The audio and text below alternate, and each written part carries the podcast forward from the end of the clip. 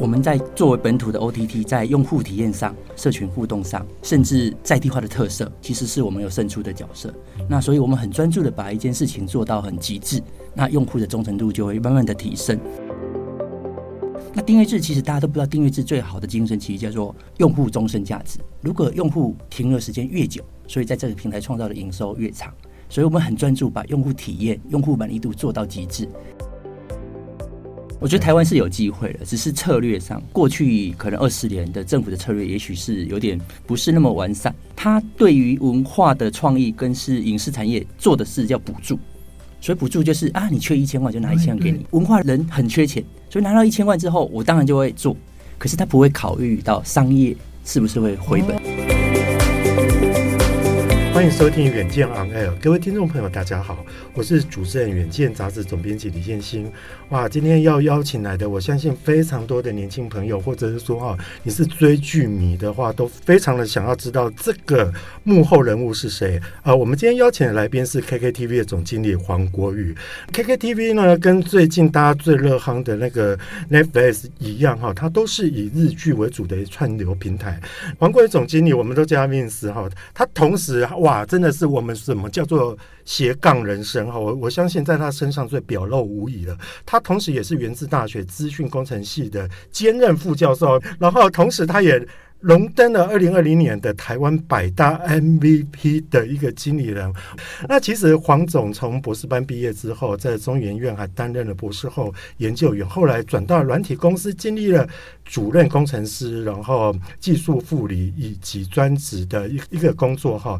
呃，他曾经哈就是也管理过建构跟那个教育专业团队。不好意思，因为他其实是有一个名词，可是那名词我不太会念，我等下把把这个问题丢给他哦。以便于在那个特定的专案上顺利的合作，他们能够帮助哈呃产品的负责人找到更清晰的一个目标，并且可以把这个传达给开发的团队哈。其实说到每一次的这个远见啊，还有总编辑会客室这个这部分，我们最主要的目的就是说哈，哎能够找到各种不同的专业经理人，然后介绍他们的公司，然后也介绍哇他们为什么可以成为人生的胜利组哈。哎，黄总你好，Vince 好，好，谢谢建新。对，大家好，我是 Vince。对，平常我们一起相处的时候，会觉得他非常的有亲和力，一个非常搞笑的一个朋友哈。说到 KKTV 也好，或者说到串流平台也好哈，哎，我其实觉得最最好奇的就是说，现在这个市场一直是被。高度的讨论当中哈，那其实我们都知道说，你在二零一八年六月份就加入了 KKTV，其实也是从中间主管，也是从产品经理一起做做起啊，然后哇。很不得了，你每半年就被调整了一次啊，所以说历练了非常多的一一个职能，到后来成为营运总监，那带领团队哈，规划了那个 KKTV 的云串流平台哈。其实说到这一个行业哦，我们可以发现说，其实如果拿二零一九年跟二零一八年的来比的话哈，其实其实我们会发现说，KKTV 的官方的网站流量是增加了哇。百分之七百四十三趴，那 Apple 的评分也从以前的三点六到四点六，而且客数也减少了百分之七十。那 YouTube 的的粉丝也增加了十九万，然后呃，在脸书的粉丝也增加了五万。我觉得啦，应该所有的年轻人，尤其现在大家就大家又到了要开学了，然后要求职的时候，其实大家对于你的生平会非常的有趣，就是说哇，你你其实其实学的也不一定那么跟这个本科系这么。接近，而且其实才用了两年之后，哇，那这个整个 KKTV 有了一个非常不一样的样貌。其实连这这一题，连我自己都想要听。嗯嗯，对。OK，谢谢建新。对我我很喜欢一个英文字，那我把它叫做 Serendipity。那其实翻成中文，其实有人翻成偶遇，那我喜欢把它翻成叫艳遇。为什么是艳遇呢？就是我在过程中，其实从博士班所学，我是学 Machine Learning。那我觉得未来可能会在某个时机用到。那果不其然，在 KTV，我们每个月其实上亿的 user 的资料，那我们作为分析，作为商业决策。那后来其实加入了讯连科技，作为技术职，那带领团队。那时候我们做的其实叫影音串流，可是那时候的网络可也许没有那么发达，所以我们做的其实是家里的电视跟手机上面串流平台。那当初学的，哎，在现在这份工作其实又派上了用场。那离开了工程师，因为我我是一个。有点过动，我歇不住。那离开工程师之后，就想要说，那如果有一天让我做产品，那会不会有些不一样？那可是从工程师转职可能不是那么顺利。那我就从软体公司的 Scrum Master 开始做。那 Scrum Master 其实它是一个团队里面，我把它称为是辅导师，带领团队往前走。那在那边学了很多的 soft skill。那比如说团队引导，比如心理学。那我觉得对我现在当管理职的帮助也很大。哇，其实刚刚听听 Mins 这样讲啊，你就会发现说什么真的叫叫斜杠，而且叫做多元学习哈。其实以前做工程师跟后来转到管理职，我真的觉得非常的两回事。就拿我自己来讲的话，自己当记者，后来自己当总编辑哈，我觉得那个接受的挑战非常的不一样哈。可是问题就是说，其实每一个人在职场都是这样。我们我们当然我们有能力，也也真的有也比较有幸运，所以说。其实可以从一一般的基层主管一直一直要升到到管理职，这甚至到一个 CEO 等级的一个职位哈。可是呢，我们要面临的挑战就到了。其实第二题问面试就是说，呃，我们知道说哈，这几年其实也是一个。串流影音串流平台一个发光发热的一个时代，但相对的这它的挑战也就多，因为是一个比较比较白热化的一个阶段哈，所以大家就竞争非常的激烈。这个跟我们媒体还有点像，因为其实我们也以为以为说哈，一开始有了 Web 新闻之后，其实我们大概摆脱了版面的限制之后。从此哈，就是一个蓝海的一个平台，就殊不知哈，另外一个红海就到来了。那我比较想要跟跟 Mins 讨论，就是说哈，呃，根据文策院他在公布二零二一年度哈，就是说台湾文化内容的一个消费趋势的一个调查，他会发现说，台湾人在去年哈最常使用的。平台其实是 Netflix，然后使用率来到了百分之六十点七，其实一个年增率也达到五点二个百分点。我想 KTV 一定有它的底气跟它的一个底蕴存在，可是面对这么一个强劲的一个对手，就是说，Mins 你怎么看这个市场，以及就是说哈，那我们有没有什么作战策略？嗯嗯嗯，关于那个影音串流平台的策略，其实如果以营运规模跟版权的预算。的确，我们跟 Netflix 相差非常大。可是，我觉得我们在作为本土的 OTT，在用户体验上、社群互动上，甚至在地化的特色，其实是我们有胜出的角色。那所以，我们很专注的把一件事情做到很极致，那用户的忠诚度就会慢慢的提升。那所以，KTV 其实走的路跟一般的 OTT 不一样，我们不会砸大预算买很多片子，而是专注把用户给留下来。所以，我们的留存率在平均市面上的 OTT 平台是留存率是非常高的。那订阅制其实大家都不知道，订阅制最好的精神其实叫做用户终身价值。如果用户停留时间越久，所以在这个平台创造的营收越长。所以我们很专注把用户体验、用户满意度做到极致。比如说，我们最前上个月刚做完一个用户体验的调查，那大家都说市场上会有一个叫评估指标叫 NPS 净推荐指数。嗯，那我查了一下 Navis，哦，它才十三分。那我们 Navis 那个 KTV 做完是五十六分。所以平台上有很它这么大，满分是满分之一，就是满分其实是一百分。它就所谓净推荐指数，它是是一到十分由用户来评比。那九分到十分有多少个？减到六分以下有多少个？所以那个差距就是对你九分跟十分，你就会用力的去推荐你的产这个产品给用户。所以我们的九分到十分的比率剩余六分到。呃，一分理解理解大于了五十六 percent，对，理解理解理解，就是说，并不是看得多就好了，而是说哈，你真的要要让大家满意，而且其实你们的高满意度是胜过于那个 Netflix 的的意思嘛？哈，听到 Vince 你讲这个数字，我有点吓到，原来这个市场叫观众和听众啊，我们俗称叫 audience 好了，原来那么严苛啊，连你们那么好都都只有五十几分，所以说。那那有人八九十分的吗？或者很少 很少啊，总会有 OK 存在。所以你们你们算是排行还蛮前面的是是？对，如果以相关的产业调查，其实扣掉 Netflix、爱奇艺那国外的平台，KV 一直保留在国内 OTT 的前三名。哇！然后留存率啊，不管是订阅户，其实也是在前三名。哇！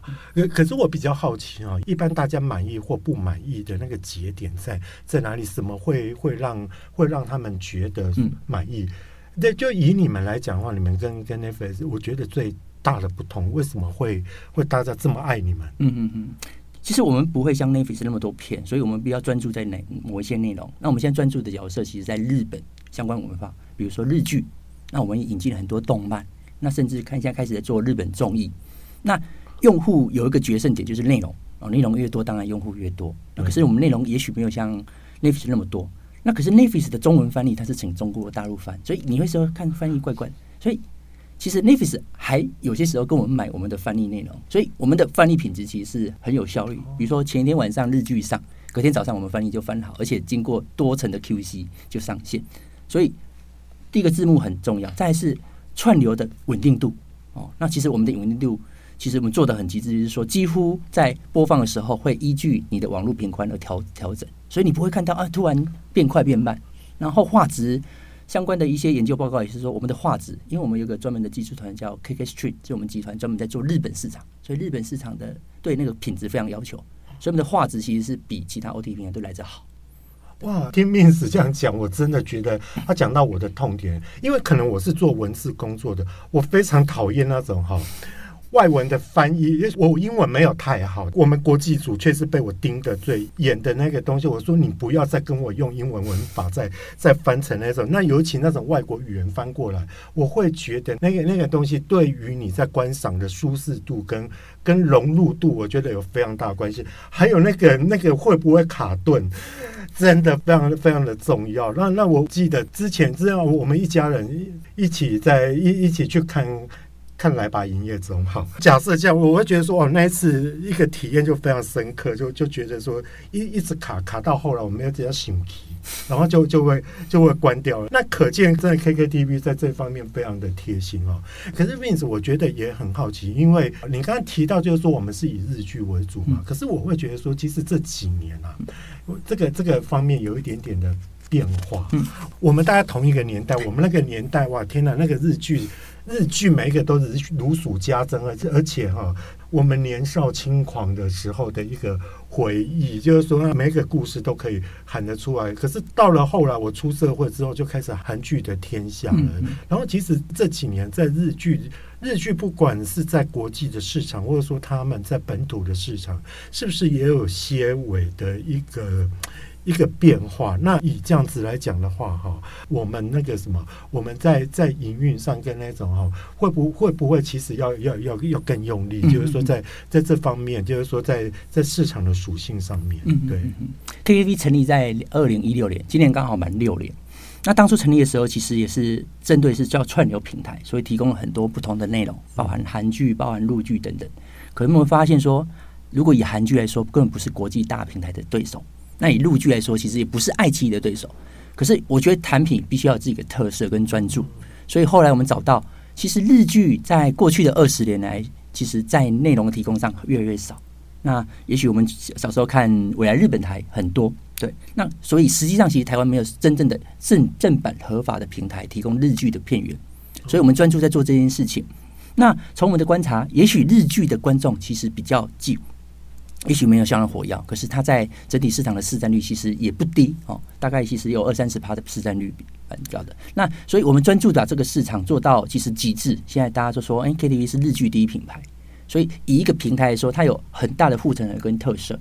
所以它才有利基点。是是是，哎、欸，我我我蛮我蛮同意总经理这种这种说法的。其实你未必要当全科高分的那一个，但是你在单科高分上面，你你在特定的市场里面，其实就很容易胜出。哎，可是 Vince，其实我我也还蛮想要问你的哈，就是说哈，当然我们都历经了日剧最鼎盛的一个时代，就你而言哈，你来看韩剧跟陆剧，或者说甚至美剧来讲的话，到底日剧的优势在哪里？还有就是说，它有没有令人着迷的地方？还有，现在你们的平台当中一直持续不断那个那个非常长尾的日剧迷，他们到底爱日剧爱在哪里啊？嗯嗯嗯，我觉得每个剧它有不同的特色。如果以韩剧，它是大资本，然后它其实都以偶像剧为主，嗯、然后就是哎、欸，可能剧情很很活跃，然后所以你就会跟着剧情而融融入。那日剧其实跟其他剧不一样，它的集数比较少，所以都是小品，也许是十集左右。那日剧的专长其实它在描述职人。哦，日本那个职人精神，那刻画的非常深刻，所以每个行业它都可以描述到哦，让你觉得感动很深。那我是有点偏比较文青，所以对于那个浪漫爱情，你是文青，你没有偏，所以对那个浪漫爱情，也许我没有兴趣。刚好我我也很喜欢日剧，所以在看日剧的时候，我们编辑在挑片的水准其实不是乱挑的，他会挑一些有特色的。对，那比如我们平台有几部我其实非常爱，比如四重奏。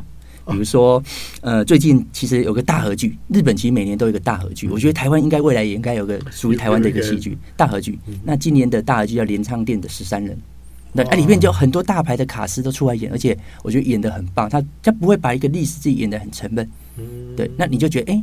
我对这种东西其实很很感兴趣，所以他是我觉得是慢慢的，那像 KTV 当初定调的，为什么用红色酒红色，好像在品红酒一样，慢慢的享受那个韵味。那日剧就有这种回味的感觉，可是韩剧也许你说那个高潮，比如说我们之前看《鱿鱼游戏》，看完之后，哎，好像这个过了。对，我其实真的不是在在 Vince 面前这样讲，我觉得其实日本人有日本人。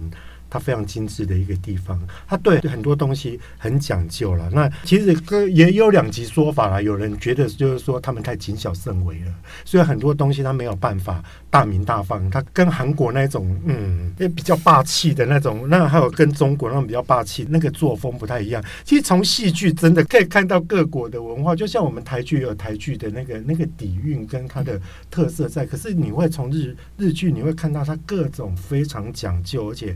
精致的一面哈，面试你自己啊，平常都喜欢看哪些日剧，或者说哈，你有你有没有推荐大家，就是说哈，最近应该可以去追哪一些东西，或或你刚刚讲到职场。那我我相信很多日剧，它刻画的职场其实是非常受用的。它跟我们那个台湾的那种八点档啊，或者是说那种韩国或中国大陆啊，每次都要有一个霸道总裁，然后虏获了灰姑娘的那个剧情未必一样，它蛮写实的。你觉得在这些方面，你有没有几部可以很推荐的日剧，而且一定要到 KKTV 上面去看的？OK，这一季其实我我看到了不同的取向，这一季其实蛮多元的。我觉得上一季有一个很特别。就是木村拓哉哦，他他从年轻演到现在四十七岁还在演，而且我觉得他演的很棒。上一季他是演一个拳击手，嗯，所以在运动上的拳击手怎么从失落，然后再带起一个学校高中生去去去前前进比赛。对，那这一季其实有一部叫《来老菜鸟》，他描述的是一个奥运的足球选手，哦，那那很风光的拿到奥奥运的奖牌，那回到职业球队，可是因为年纪大了就被踢出球队，哦，被强迫退休。那他转职是从球员经纪人的角色去出发，那他这就描述的是说，一般的经纪人要求是利，可是他很，因为他是曾经是球员，他从球员的心理去切入，然后帮助一个球员在困境中突破，然后也愿意的去接受外在的一些商业的合作。那我觉得这个过程也蛮棒的。然后还有一部，其实我非非常推崇的是，因为他太久没有去日本。所以最最近有一部叫做、哦、对，可以让大家让他回味思情一下。对对，然后我也很喜欢京都，所以最近有一部日剧，其实它就是描述的是一个女生，她从东京然后去京都住了一阵子，那就每天带大家去寻访一些百年的古迹、百年的老店，这个什么特色？我就看到那个风景，看到那个店，我觉得改天我去日本一定要去看。我觉得就非常感动，理解理解，就是说他连那个场景的刻画，他其实记实了非常多很多很多日本的底蕴哦。刚刚都是从成功人士的那个直人的观点，有没有那种少女？因为刚好今天我们有两个少女在这边践行啊。因为以以前以日剧来讲的话，是很多少女非常爱的一个东西，会会填充很多少女的幻想。可是现在现在几乎都是被韩剧给。霸占了你们的心灵哈，有没有有没有还有那种日剧经典小品爱情故事的那个东西，其实是是可以让很值得女生们去看的。有，因为日剧在过去两年，哦，以前的职人，那可是职人在拍到，因为像木村，他每次拍的角色都不一样，所以职人被描述的其实大部分所有的行业都有了。嗯、那最近日剧跟韩剧有个趋势，其实韩剧后来就学日剧，他去把日本知名的动画改编为戏剧。嗯所以上一季有一部我觉得非常好看，就是描述叫做《白手杖与一个少女》，因为少女是盲人，对，那他就拿着白手杖去，可是那个是从盲人的少女的爱情故事，我觉得好有趣哦，对 对，哦，真的啊，蛮特别的。其实我觉得日剧有时候还蛮有创意的，它的那个那个部分就是说哈，会让我们觉得就是说，哎，为什么台湾没有这样的一个一个戏剧哦？其实说到台湾。这一这一趴的最后一题，我想要问一下，就是说我们毕竟远见还是比较探讨产业的这个部分哈、嗯嗯。不晓得 Vince 你怎么看？说哈，其实以以不管是说一个戏剧的原原创也好，或者是说像这种影音串流平台也好的话，你。我们先先讲先讲戏剧的先原创也好了。其实这个有点不在刚刚 Mins 一直在那边翻那个翻提纲，他心想说，他一定想说，天哪，你怎么一直在脱稿演出？对，其实总编辑是专门脱稿演出的哈。因为我我觉得非常有兴趣想要问这个题了，就是说你觉得说，如果说以戏剧的原创之，我们刚刚讨论了。中国大陆的，然后韩国的，还有日本的，你觉得台湾有没有机会？还有就是说，台湾有没有哪一些，包括文化底蕴，还有我们现在的一个台剧也想要想要在在世界的至少在东方圈里面哈，我们可以出类拔萃。你觉得有机会吗？我觉得台湾是有机会的，只是策略上，就是我们常常去跟政府单位做讨论。那我觉得过去可能二十年的政府的策略，也许是有点不是那么完善。嗯，他对于文化的创意跟是影视产业做的事叫补助，所以补助就是啊，你缺一千万就拿一千万给你。对，那所以文化人很缺钱，所以拿到一千万之后，我当然就会做。可是他不会考虑到商业是不是会回本。哦，理解，你一定要商业化，你一定要有 income，否则你也没工啊。对对对对。那所以因为补助，所以就全让产业其实会越做越小啊。我拿一千万就做一千万的事，拿两千万都是两千万。哦，我拿不到钱我就做小。可是韩国跟中国大陆它不一样，他们不会用补助，而是用我们用投资。你来 pitch，你跟我讲说你的这个为什么会红？那我愿意不是只有一千万，你要一亿我都可以愿意给。那失败没关系啊，因为本来投资就有赚有赔。可是这样子越做越大，所以韩国的市场，它一开始政府去投资它，做到一定的水准，哎，国外就看到，哎，你们做的东西很精致，达到一定的水准，那我们的加码投资，首先韩国的产量就越来越大。就越做越大，而不是我们一直思考说，我觉得大家太保守，思考的是不能输。可是韩国他们想的，或国外他们想的是，我们不是不止不能输，我还想赢。所以那个投资策略整体整体不一样，做出来的效果就不一样。那我觉得很棒的是，我刚刚我们 KKBOX 老板后来接任了文策院院长，是哦，我觉得他他就是我们跟他聊的过程中，他说未来的国家策略就是往这样子。所以现在文策院所做的，其实就是以投资代替奖励，那鼓励大家去参展，国家很多资源。可以帮你把作品带到国外，所以像他下个月好像要去法国参展，把我们的内容推出去。那这样子，我们的空间更大，那更多观众。其实你说华人不是只有看陆剧啊，很多华人还是看台剧的。而且台湾的最兴盛的时候，台湾综艺其实是非常厉害的。对对，我我我觉得刚刚 Vince 提到最关键的就是说哈，呃，相对于台湾是直接给鱼的一个方式，人家是给钓竿嘛，那这个就是会有一个非常结构性的一个不同。而且其实 Vince 刚刚讲到一个，我觉得非常有感。我觉得我第一次去那个什么，去新加坡的时候，然后进饭店，去新加坡采访，然后进饭店就打开来，就没想到他们。都在演《霹雳火》，然后那《霹雳火》翻成国语就变得很好笑。我有一次就是刚好看到，就是说他们也有闽南语的一个一个市场，所以他们其实把我们的很多的国语翻成了闽南语，然后就会听到非常畸形的那种翻法，就觉得非常有趣。可是这一点也让我有感觉到，就是说，其实台湾的一些文化还有台湾的东西，其实是也会受到欢迎的。像我有一次去越南。那越南当然都是韩剧的天下，可是我发现说，其实蛮可惜的，因为越南的台商是非常多的。照道理讲，就是说，而且他们的文化界跟跟我们的的华人文化比较像，他们是拿筷子的，然后他们也是说他们是信道教的，在很多的一个礼俗上面应该是非常贴近的，可是在这方面却没有被发扬哈。所以我觉得刚刚 Vince 讲到一个重点，我觉得非常的对。你用投资的，然后你你你要提你的 proposal 啊，那你来说服我为什么要补助你？可是我们现在不是，就是政府其实马上是逮红，然后就一直撒钱，可是他也没有管理后果。但问题不是说一直要毕业者要成功啊，因为投资就是有赚有赔嘛。对，那那面试讲到的是那个在戏剧原创的一个部分啊，那在影音平台的部分，你怎么去看？台湾的一个竞争力，就看这个市场。嗯嗯嗯，对，我觉得台湾的很大的一个竞争力，其实是科技人才，其实非常专注，而且技术非常深。好，像我们集团的 Kstream，它其实是整个日本的串流平台后面的技术商，所以我们做了，其实连日本那么规模的客户，其实都愿意采用我们的技术。那我们的技术已经慢慢的推广到其他各世界各各个国家。那我觉得第一个是技术人员，其实品质非常好。那所以很多外商啊来台湾找技术人员。对，然后我觉得这个是台湾具有的一个很大的优势。哇，那其实哈，刚我们大概只利用了一个半个小时，然后跟 v i n c 这样子哈，go through 的整个整个这个产业的业态，还有大家最熟悉的在戏剧的一个部分。但是我觉得启发非常的多哈，让我们知道就是说，原来这个业态的样貌，以及就是说在台湾的一个竞争力的一个一个方面。好，这只是上半部而已哦，下半部哈，其实我们要借由哈。